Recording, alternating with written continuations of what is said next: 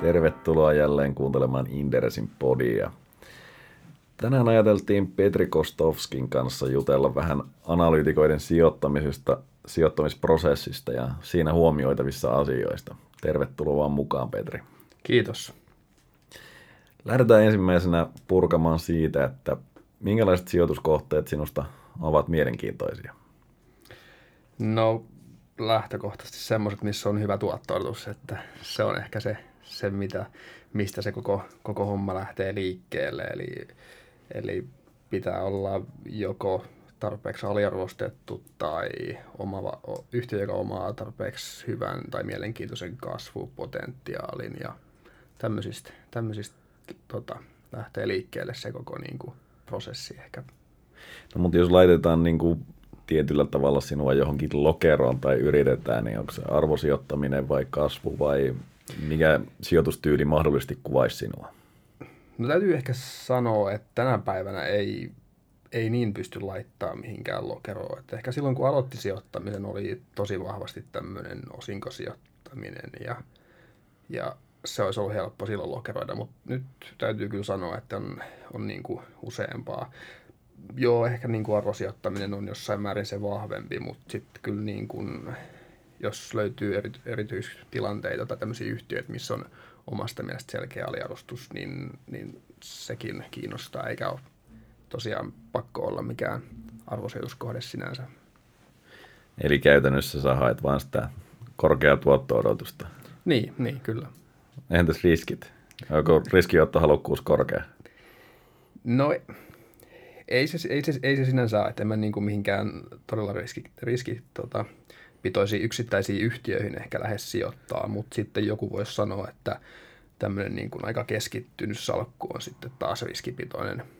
Se on sitten ehkä vähän enemmän niin kuin näkemysasia, miten sen ajattelee, mutta en, en mihinkään niin kuin korkean riskin yksittäisiin yhtiöihin niinkään, niin kuin en, en hae sellaisia sitä kautta sitä tuottoa Ja ilmeisesti valtaosa varallisuudesta on sitten kuitenkin pörssiosakkeissa.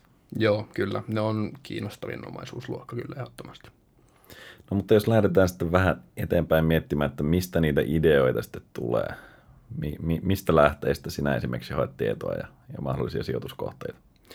No nykypäivänä on semmoinen etu, että täällä töissä on aika, aika hyvin ideoita tarjolla. Että kyllä, mä, kyllä mä sanoisin, että nykypäivänä erittäin vahvasti näistä yhtiöistä, mitä me seurataan, ja sitten myös meidän seurannassa olevien yhtiöiden kilpailijoita. Että se on niin kuin, tavallaan siinä on, siinä on osa työstä on jo tehty, kun lukee meidän raportteja, niin, niin se on semmoinen oikotie. Työ vie aika paljon aikaa, niin, niin tässä joutunut vähän etsiä tämmöisiä synergioita, mutta sitten paljon myös etenkin aikoinaan erilaisista blogeista on maailman, maailman täynnä blogeja, jossa ihmiset sijoittaa ja etsii potentiaalisia sijoituskohteita. Niistä voi etsiä ideoita. Siinä on myös se etu, että usein bloggarilla on joku näkemys yhtiöstä. Sä voit tehdä oman näkemyksen ja katsoa, oot sä eri mieltä vai samaa mieltä. Kun täällä, täällä pitää olla aina samaa mieltä. No vai? niin, just näin. Ei vaiskaan. Ö, paljon blogeja tosiaan. Twitter on oikeasti todella hyvä tietolähde. Sieltä, sieltä myös löytää paljon sijoittajia, jotka etsii kuumeisesti kohteita. Joskus on tullut tämmöisiä ilmaisia osakescreenereitä käytettyä. Ne keskittyy etenkin niin kuin jenkkimarkkinoille. Sieltä voi koettaa katsoa tunnuslukujen pohjalta halpoja yhtiöitä ja sitten lähteä penkomaan. Mutta ilmeisesti sinullakin nykyään sitten Suomi-paino aika merkittävä. Suomi-paino on merkittävä kyllä. Se ehkä liittyy tavallaan siihen informaatioetuun, mikä on, kun on keskittynyt Suomi-markkinoihin ja käyttää meidän tutkimusta, niin siinä, siinä pääsee niin kuin aika nopeasti saa sen, saa sen yleiskuvan siitä yhtiöstä ja mahdollisesta potentiaalista. Mutta historiassa kuitenkin sijoituksia myös ulkomailla. Joo, joo. Niissä on, ulkomaissa on hyvät ja huonot puolensa. Se on ehkä se, että niissä, niissä voi olla paljon semmoista, mitä sä et tiedä ja mitä tietoa sä et löydä ja mitä sä et ehkä osaa edes tavallaan huomioida siinä, vaikka sä tekisit tosi syvällistä analyysiä, koska se on, se on jotenkin vaikka yhdysvaltaiset yhtiöt, siellä on todella erilainen se kilpailukenttä ja, ja lainsäädäntö ja näin poispäin, niin siellä voi tulla semmoisia yllätyksiä, mitä ei ehkä osaa ottaa huomioon. Niin, mutta toisaalta se voi olla kyllä vahvuuskin. Se voi olla ehkä objektiivisempi toisaalta, jos sä katsot kaukana olevaa yhtiötä, jos Helsingin pörssissä ehkä tämmöinen mielikuva tulee väkisinkin. Ja sitten... Se on kyllä totta. Joo, ehdottomasti se on totta. Et, niin, vois, ehkä senkin voisi sanoa, että just näin kuin sä sanoit, että tavallaan Helsingin pörssissä on ehkä semmoisia tilanteita ollut, että on ollut joku mielikuva yhtiöstä ja sitten sitä on katsonut joskus myöhemmin tai tullut jostain meidän analyysistä ilmi ja huomaa, että se mielikuva on niin kuin semmoinen, mitä se yhtiö on ollut ehkä aikaisemmin. Että, että joo, se on ihan totta. Se, niin kuin, se hämärtyy tavallaan se, että yhtiöt saattaa muuttuukin tosi, tosi voimakkaasti. Esimerkiksi miten niin kuin mediayhtiöt on muuttunut. Jossain vaiheessa niille povattiin todella, todella heikkoa tulevaisuutta ja sitten moni itsekin on niin kuin tavallaan jäänyt semmoinen mielikuva ja nythän ne on aika, aika erilaisia yhtiöitä, mitä ne oli vaikka viisi vuotta sitten. Hmm.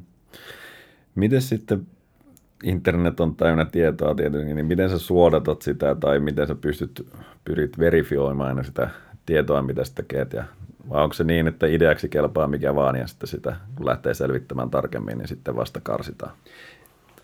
Joo, siis toki, toki se tavallaan niin kuin due diligence tulee siinä, että ei ota mitään annettuna sinänsä, että sä voit, joku puhuu jostain yhtiöstä sanoa, että tämä ja tämä on se tilanne, niin kyllä se pitää tarkistaa itse, että pitääkö ne paikkansa. Ja onko, ei niin kuin mihinkään lähtökohtaisesti en mihinkään kenenkään muun laskelmiin tai valuaatioihin luota tippaakaan, että kyllä ne pitää itse tarkistaa. Ja, ja, ja yhtiöiden luvut katsoo ihan niin kuin oikeasta yhtiöiden tota, tota raporteista ja, ja näin, että, että se on enemmän se niin kuin yhtiö ja nimen hakeminen ja löytäminen ja sitten se oma työ, ei siinä sinänsä niin kuin kovin iso oikotietä onneen tuu, eikä mun mielestä ei, ei niin kuin, en lähtökohtaisesti luota, luota kenenkään muun analyyseihin, paitsi kollegoiden nyt jossain määrin.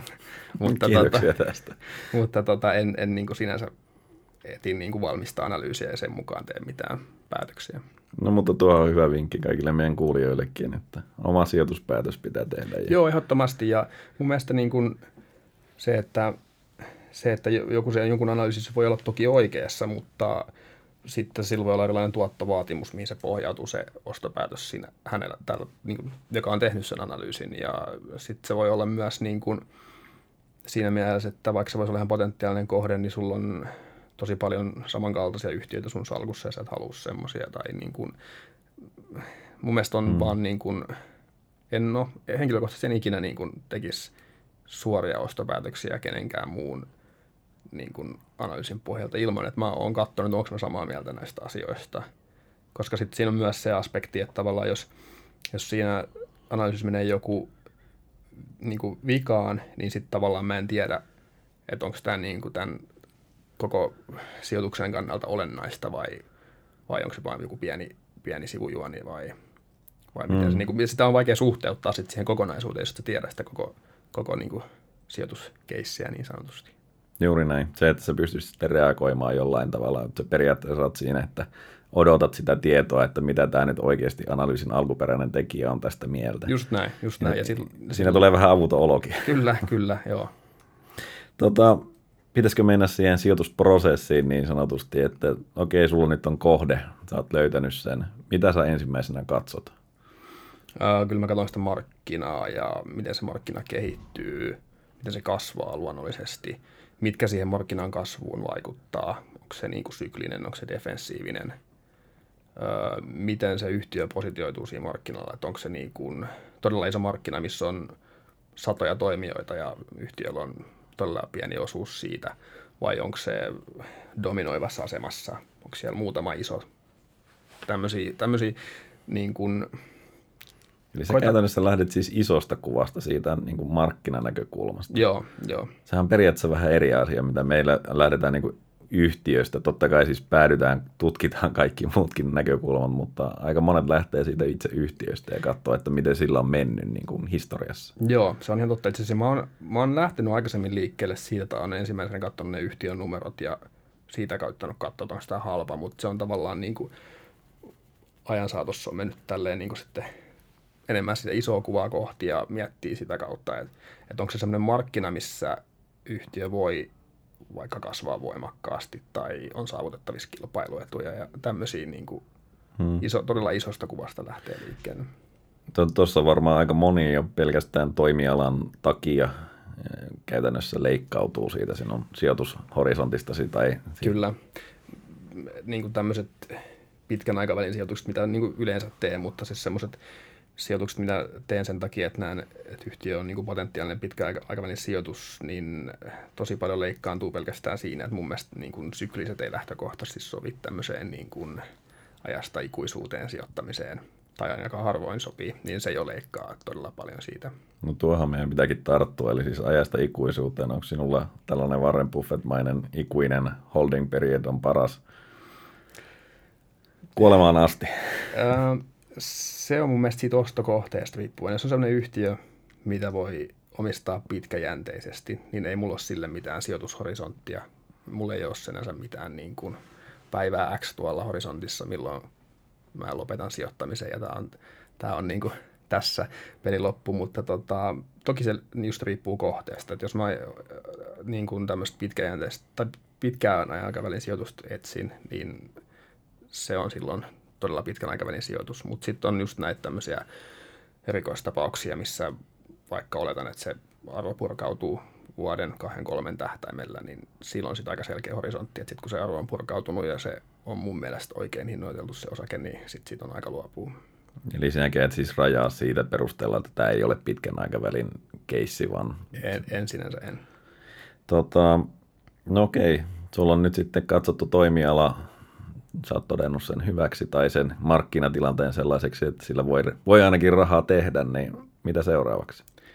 Sitten mä pyrin suhteuttaa siihen, että onko tämä se yhtiö, joka kasvaa no, mieluummin nopeammin kuin toimiala, tai vähintään toimialan kasvun verran, riippuu toki mikä se kasvukuva on. Eli onko tämä semmoinen yhtiö, joka pärjää sillä toimialalla ja sillä markkinalla? Onko se tulevaisuuden voittaja vai häviäjä siinä kontekstissa? Miten sä pyrit sitä hakemaan sitä ratkaisua? Se lähtee kilpailukyvystä. Onko sillä kilpailukykyiset tuotteet esimerkiksi?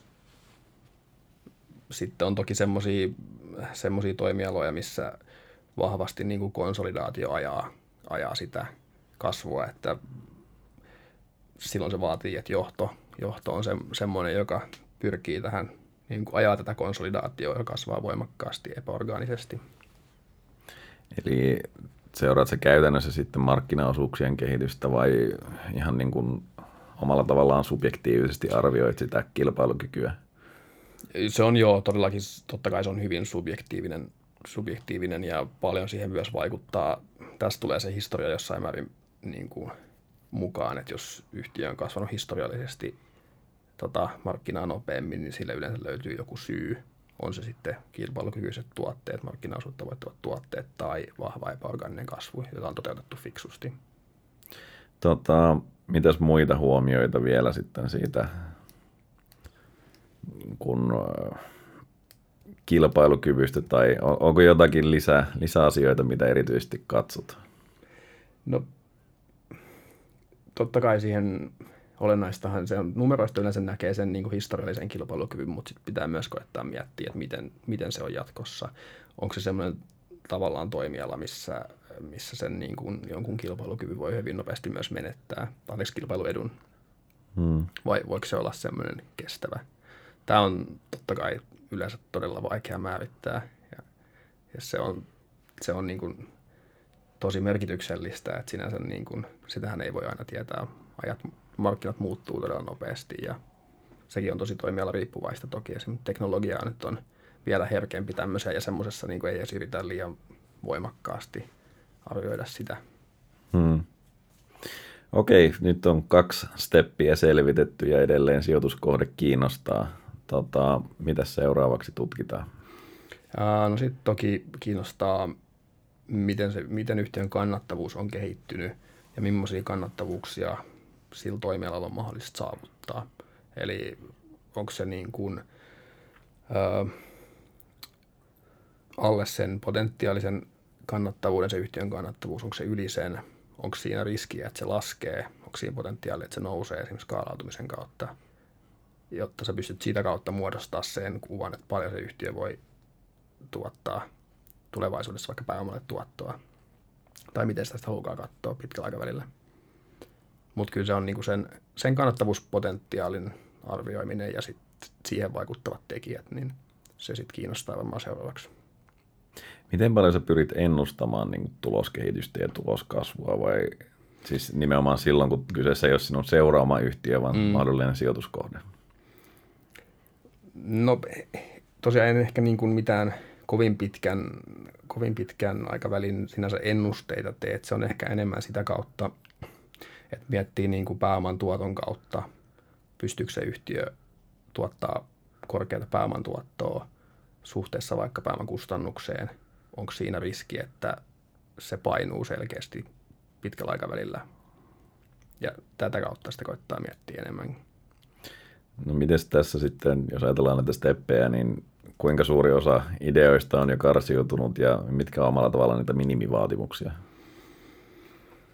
Öö, no kyllähän, kyllähän niistä moni, moni tota, karsiutuu. No vaikea antaa mitään prosenttilukuja, että kuinka moni, kuinka moni tota, siitä pääsee eteenpäin.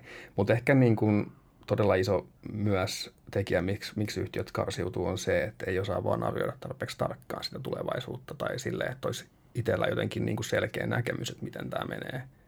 Että olisi todella vahva, vahva luotto siihen, että tämä, tämä yhtiö on toimialan voittaja tulevaisuudessa pitkällä aikavälillä. Eli sä mieluummin jätät sijoittamatta sitten potentiaalisiin tähtiin, kun että lähdet arvailemaan, että miten tämä menee. Joo, joo, kyllä ö, oppinut tavallaan siinä, että se pitkäjänteisyys tai se semmoinen niin kuin konservatiivisuus on hyvä, koska se, että sä tavallaan oot vähän opportunistinen koko ajan, niin se helposti johtaa siihen, että tosi paljon tulisi tehtyä kauppaa, mutta se, se, mä en usko, että se on niin se, se pitkän aikavälin oikea sijoitustava. No mitä seuraavia steppejä tässä vielä on? No sitten toki pitää katsoa, missä, missä kunnossa yhtiön tase on ja miten velkainen se on ja miten tämmöinen niin kuin pääomarakenne, miten se on tota, rahoitettu se yhtiö. Et no yleensä jos on hyvin kasvava toimiala ja vahva kannattavuus, niin sieltä ei mitään yllätyksiä sinänsä löydy, että, että se on niin kuin ihan lähtökohtaisesti, jos noilla muilla parametreilla on hyvä yhtiö, niin harvemmin ne on sitten mitään ihan hirveitä tasepommeja tai tämmöisiä vastaavia, että, mutta toki, toki numerot tulee katsottua siinä vaiheessa tarkemmin. Joo, no se on todennäköistä, että jos se on ollut hyvä yhtiö, voittanut sitä markkinaosuutta ilmeisesti kohtalaisen hyvällä toimialalla, niin siinä on vaikea olla ihan hirveän huonosti, tai taloustilanteen pitäisi olla hyvä, jos ei ole sitten johto ryssinyt jotakin. Ja lähtökohtaisesti just näin, joo. Tota, me ollaan varmaan aika lähellä maalia. Montako vaihetta meillä vielä on? No, ettei alata hiuksia halkomaan, niin kyllä me aika, aika pitkälti ollaan maalissa. Sitten se on ehkä niin kuin enää sen näiden kaikkien kolmen kohdalta sen niin kuin yleiskuvan muodostaminen ja sitten sen päätöksen tekeminen, että onko tämä sijoituskohde itselle vai ei.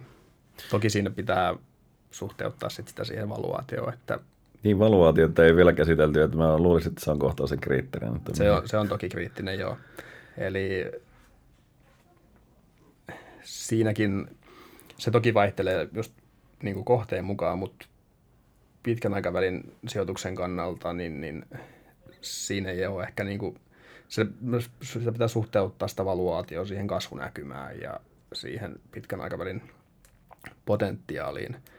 Mutta sitten taas tämmöisessä erityistilanteessa, niin sitä toki katsoo niin kuin tosi lyhyellä tähtäimellä valuaatioa, miten, miten se yhtiö tota, valuoidaan suhteessa vaikka tasearvoon tai tämän vuoden oletettuun tuloskehitykseen. Eli se on niin kuin, se on kaikista eniten subjektiivinen näkemys toki esim. jossain pitkän aikavälin sijoituskohteessa, niin mikä on sitten se yhtiön oikea valuointikerroin tulospohjaisesti tai tasepohjaisesti tai miten vaan. Hmm. Ja tässä on varmasti niin kuin monta koulukuntaa yleensäkin sijoittajista, jotkut katsoo, että viiden vuoden päästä tämä tekee näin paljon tulosta ja, ja suhteuttaa sitä siihen ja jotkut katsoo mennyttä toteutunutta tulosta. Miten sulla on niin kuin, mikä on, mitkä on niitä avainlukuja yleensä? Mm, mä, us, mä, mä tykkään katsoa jotain niin kuin enemmän keskiarvoja. Toki ihanne kohde on semmoinen, minkä tulos on kasvanut vuosi vuodelta, että sinänsä niin kuin todella niin kuin kauas taakse katsominen ei ole mielekästä, mutta, mutta kyllä mä yritän välttää sitä, että ei liikaa, liikaa luottaisi siihen, että seuraavan viiden vuoden tuloskehitys on tämä ja sen mukaan pelkästään laskisi. Ehkä sitten yksi keino, mitä helposti tulee mietittyä, on, tai yleensä tulee mietittyä, on, että parin vuoden päähän, mikä se tulospotentiaali on. Sitten katsoa, että mikä on se hyväksyttävä arvostuskerroin sillä, ja siitä laskee ikään kuin tu- tuotto tästä päivästä.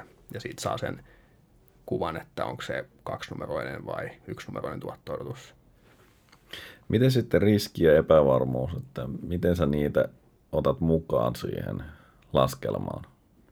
Mm, se tulee nimenomaan sen tuotto kautta, että jos on korkea epävarmuus, niin sä haluat korkean tuotto On se sitten silleen, että sulla on vaikka siinä, kun sä arvioit seuraavan kahden vuoden päähän sitä tuloskehitystä, niin sulla on siinä todella konservatiiviset arviot.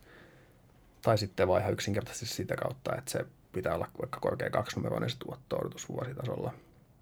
Hmm. No sinä tietenkin noilla aikaisemmilla vaiheilla olet käytännössä eliminoinut sieltä jo erittäin paljon yhtiöitä, niin se todennäköisesti siinäkin tulee periaatteessa sitä riskien hallintaa koko ajan. Kyllä, just näin. Tota, kuuntelijoita varmasti kiinnostaa esimerkit. Mitäs on päässyt vaikka Helsingin pörssistä seulan läpi? Ensimmäisen tulee mieleen Talenom. Aikoinaan kun luin sen raportin, niin se oli kyllä, se oli kyllä todella vakuuttava, nimenomaan sun raportin Talenomista. Kiitos siitä. Eli markkinakasvu on ollut pitkällä aikavälillä hyvää, hyvällä tasolla. Se on defensiivinen. Yhtiö kasvaa voimakkaammin kuin markkina kasvaa. Silloin skaalautuva liiketoimintamalli, eli kannattavuus nousee. Niin tässä jo niin kuin aika moneen kohtaan tuossa, mitä tuli mainittua. Niin... Joo, kieltämättä aika hyvin tulee rukseja. Kyllä, kyllä. Ainoa, mitä silloin mietittiin, ja siitä oli paljon puhetta Tailamin alkupäivälläkin, oli se tasepuoli. Mutta sitten tuossakin on hyvä nähdä, että tavallaan, että vaikka se tase oli niin kuin, ei ollut niin vahva ehkä kuin moni olisi halunnut, niin siinä vaiheessa, kun liiketoiminta rullaa vahvasti ja voimakkaasti eteenpäin, niin se tasekin tulee aika hyvin sieltä mukaan, että se korjaantuu, vahvistuu hyvin nopeasti. Niin, ja tosiaan taisin silloin mainita, että pääomasijoittajat veti tätä jollain viiden oman varaisuusasteella. Kyllä, että, kyllä. Että kassavirrat on sinänsä hyvin ennustettavia ja se tietenkin antaa siihen sitten luottoa. Okei, Talenomista ollaan puhuttu paljon, kun se oli itselläkin suurin sijoitus, mutta löytyykö sieltä muita mitkä voisi olla mahdollisesti, erityisesti kiinnostaa sellaista, joita ei välttämättä olisi käsitelty vielä? Ää, mä täytyy sanoa, että mä en että käsitellyt Martelaa, mutta tota, se oli yksi, mikä tuli tällaisesta mieleen, vaikka se ei nyt ole sinänsä tuohon tota, tohon, niin tuohon prosessiin, se ei ole pitkän aikavälin sijoituskohdassa, se oli sitten taas tämmöinen niin kuin sinänsä erikoistilanne, jonka mielsin silloin käänneyhtiöksi. Mm, mun mielestä silloin oliko se nyt 2016, kun se käänne lähti tulee, niin... Mm, varmaan silloin se alkoi realisoitumaan, joo. Joo, joo. Niin siinä oli aika, aika selkeitä niin kuin viitteitä siitä yhtiön, yhtiön käänteestä. Ja sitten toisaalta taas se valuaatio oli niin alhainen, että siinä oli aika, aika niin kuin, tavallaan siinä ei olisi minkäännäköistä niin kuin pääoman tuhoutumista ollut niin odotettavissa, vaikka se käänne ei olisi lähtenyt sieltä. Mm, no nämä on tietenkin, ne on itsellekin hyvin houkuttelevia kohteita, missä näet, että okei, jos tämä pysyy huonona, niin todennäköisesti kurssi pysyy tällä tasolla, mutta ei se pääse kauheasti alaspäin. Ja sitten jos se käännettä toteutuu, niin mulla on paljon upsidea. Just näin, eli sulla on niin kuin tavallaan se riskit on huomioitu siinä, että, että sen niin kuin arvostuksen ei pitäisi olennaisesti laskea siitä, vaikka se ei, se ei menisi niin kuin on olettanut. Hmm. Yleensähän siihen liittyy ne, että kukaan ei odota, että se sieltä kääntyisi. Kyllä, kyllä. Okei, no mutta Martela on ihan mielenkiintoinen nosto tässä. Onko muuten Martela vielä salkussa? Ei ole onneksi. se, se ei ole ihan nyt ollut viime aikoina. Käänne on tapahtunut vähän huonompaan suuntaan. Joo, mutta... joo kyllä sitä edelleen toki seuraa mielenkiinnolla, mutta, mutta sekin on tietynlainen opetus sitten, että jos yhtiö on haastavalla markkinalla ja, ja, ja haastava positioarvoketjussa, niin, niin sieltä niin kuin sen tilanteen muuttaminen on todella hankalaa. Ja mm. vaikka se saattaa hetkellisesti vaihtua se, se tota, tai saattaa niin kuin saada hyvässä markkinassa vahvaa kasvua ja hyvää tulosta, niin se ei välttämättä ole sit se uusi pysyvä tila. Niin ja yleensäkin varmaan niin kuin siinä oli, lähdettiin tosi alaselta tasolta, mentiin harppauksin eteenpäin. Varmasti aika moni rupeaa katsomaan sitä, ekstrapoloimaan sitä menestystä tulevaisuuteen ja katsomaan, että kyllä tämä menee tietysti hienosti, kun tässä on menty jo tämän verran. Se on varmasti suuri ongelma aina noissa, että kannattaa miet- muistaa se, että minkä takia on alun perin sijoittanut. Ja sinä olet ilmeisesti muistanut, että sinä olet alun perin sijoittanut käännetarinaa, etkä niin kuin pitkän aikavälin omistamaan keissiin. Näin just, joo, joo. Toki se on... Monesti vaan rakastuu siihen osakkeeseen siinä vaiheessa, kun tuotot on erinomaisia. Niin, nimenomaan. Jos, jos tuntuu, että se homma niin kuin rullaa oikeaan suuntaan ja vielä vauhdilla, niin siinä on hyvin, hyvin vaikea sitten ennakoida se, että missä vaiheessa se ei sitten enää menekään oikeaan suuntaan, vaan päinvastoin kääntyy, kääntyy väärään suuntaan. Että se on jossain määrin niin kuin sitä ajoittamista, mikä on niin kuin sinänsä todella hankalaa.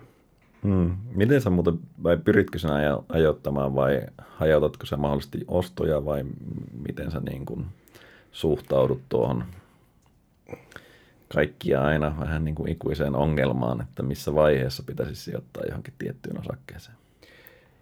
no esimerkiksi tässä tapauksessa en sinänsä pyrkinyt missään tapauksessa niin kuin ajoittamaan. Eli silloin kun näkemys oli se, että on aliarvostettu ja käänne jossain määrin niin kuin tapahtumassa, niin ostin, ostin semmoisen position kuin nyt siinä vaiheessa näin, että oli niin kuin, niin kuin järkevää olla salkussa. Enemmänkin sitten taas, niin kuin jos, jos se keissi etenee niin kuin on olettanut, niin sitten voi ostaa lisää matkalla, jos, jos yhtiö ei ole vielä niin kuin täysin hinnoiteltu se käänne tai kasvu, mutta en, en sinänsä mieti mitenkään niin kuin ajoittamisen kannalta. Hmm.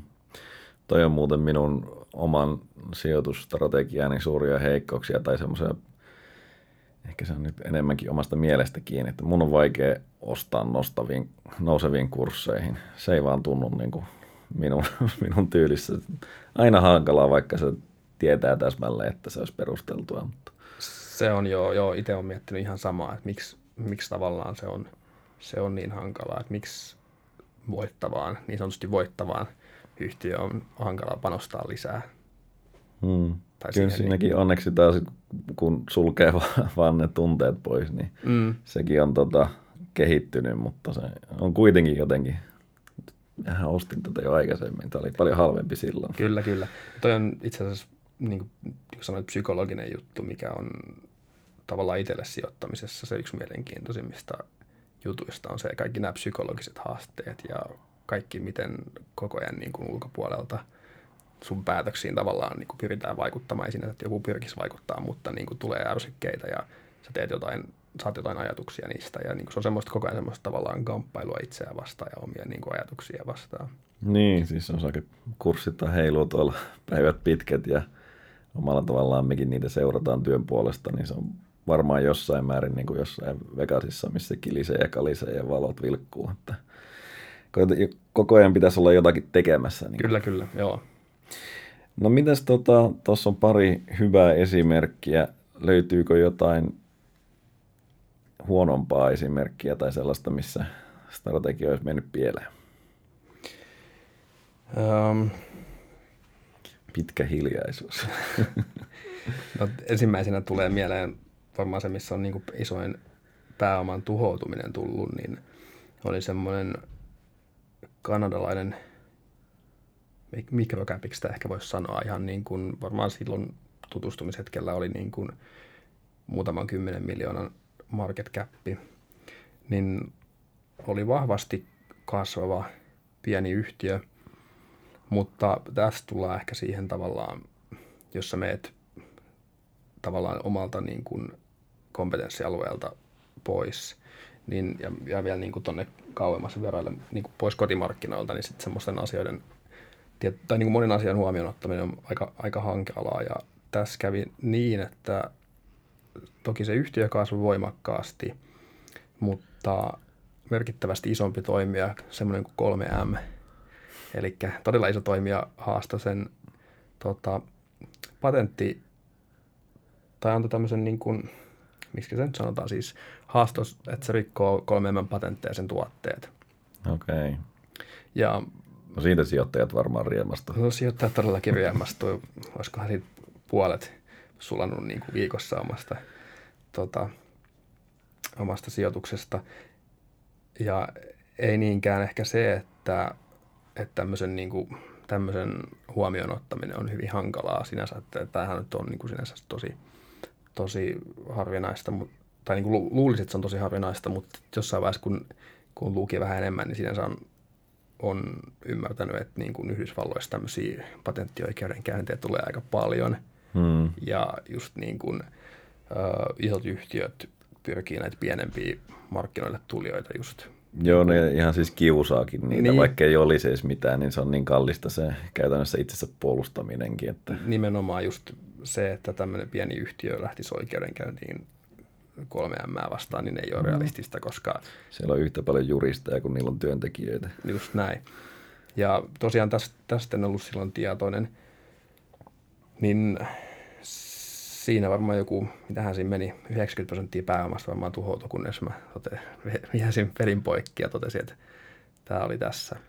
No mutta hei, sä kuitenkin otit sieltä 10 prosenttia takaisin, siis tarkoittaa sitä, että aika moni siinä vaiheessa, kun katsoi, että rahat meni, niin ne toteaa, että no, katsotaan tuolla loppuun sitten tämä, tämä story. Oletko muuten seurannut, mitä sillä on käynyt?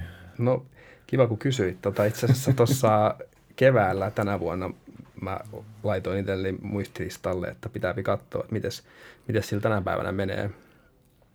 Ja sillä menee erittäin loistavasti. Se on nyt tota, varmaan niin kuin tuplannut siihen nähden, missä mä aikoinaan ostin sen oman, oman position. Eli tuossa kun sanoit, että katsoo loppuun asti, niin tässä olisi huomattavasti tyytyväisempi, jos olisi katsonut loppuun asti. Mm. Eli se, se Yleensä se kyllä menee toisinpäin, mutta tässä on tietenkin se ilmeisesti osoittautuu, että se keissi oli kiusaamista. Ja... Joo, kyllä. Eli ne, ne, ne tota, käsittääkseni loppujen lopuksi se, sitä koko oikeudenkäynti ei koskaan tullutkaan. Se loppui hyvin nopeasti. Mä myös silloin oletin, että tämmöinen patenttikiista, niin tämä voi jatkua niin kuin oikeasti vuosia ja vuosia – ja, ja se loppupeleissä aika nopeasti, nopeasti tota, hoidettiin pois ja itse asiassa yhtiön kasvu on vaan kiihtynyt tästä, tästä tämän jälkeen. Et, et sinänsä joo, se olisi ollut hyvä seurata loppuun asti, mutta... Okei, mikä tämän yhtiön nimi on? Me pitää käydä katsomassa. Se on semmoinen kuin Xpel Technologies. Ne tekee tämmöisiä niin kuin urheiluautojen teippipinnotteita, eli ihmiset ostaa monen sadan tuhannen euron urheiluautoja, niin ne myös haluaa usein suojata sen semmoisella niin kuin, tavallaan pinnoitevaurioilta. Hmm, okei. Okay. Toi ei kuulosta yhtään sykliseltä. Meneekö se pankkiirien bonuksien mukana se sykli vai? No ei, ei, se, kyllä ole, ei se kyllä ole mennyt. Tota, se on vielä aika pieni toimija. Se, että siellä on niin kuin, niin, silloin varaa kasvaa, silloin on ollut todella niin kuin, kilpailukykyinen tuote. Otetaan toi loppukevennyksenä. Mutta tota, me ollaan varmaan loppupuolella mielenkiintoista asiaa. Olisiko sulla jotain sellaisia yhteenvetoa tästä tai tämmöisiä tiettyjä vinkkejä sijoittajille?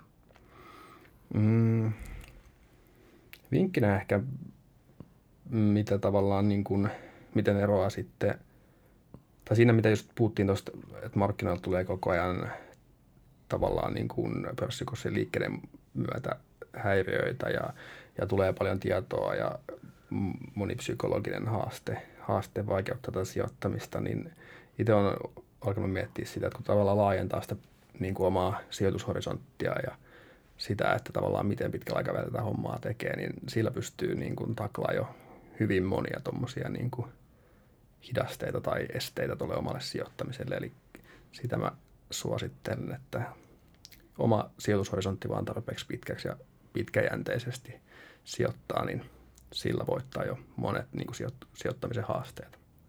Okei, eli unohtaa päiväliikkeet ja päivätreidaamisen ja keskittyy siihen, että miten se yhtiö kehittyy. Niin, siis ainakin jos on fundamenttisijoittaja, niin kuin minä, mä olen ymmärtänyt, että jotkut osaa myös treidata tuottavasti, mutta tota, hyvin moni myös epäonnistuu siinä, niin, niin kyllä mä niin sanoisin, että helpompi on fundamentisijoittajan sijoittaa pitkällä aikavälillä kuin olla menestyvä treidaaja, mutta toki... No, odotusarvo on meille positiivinen, jos toinen on vähän niin kuin nollasummapeliä, miinuskulut ja kyllä, kyllä. pitkällä aikavälillä kuitenkin osakemarkkinat on tuottaneet. Niin Joo. Sinänsä se on todistetustikin helpompaa. Kyllä. Okei, tämmöistä tänään. Tota, kiitoksia Petri, oikein Kiitos. mielenkiintoisia ajatuksia. Kiitoksia kuulijoille ja palataan asiaan varmaan jälleen viikon päästä.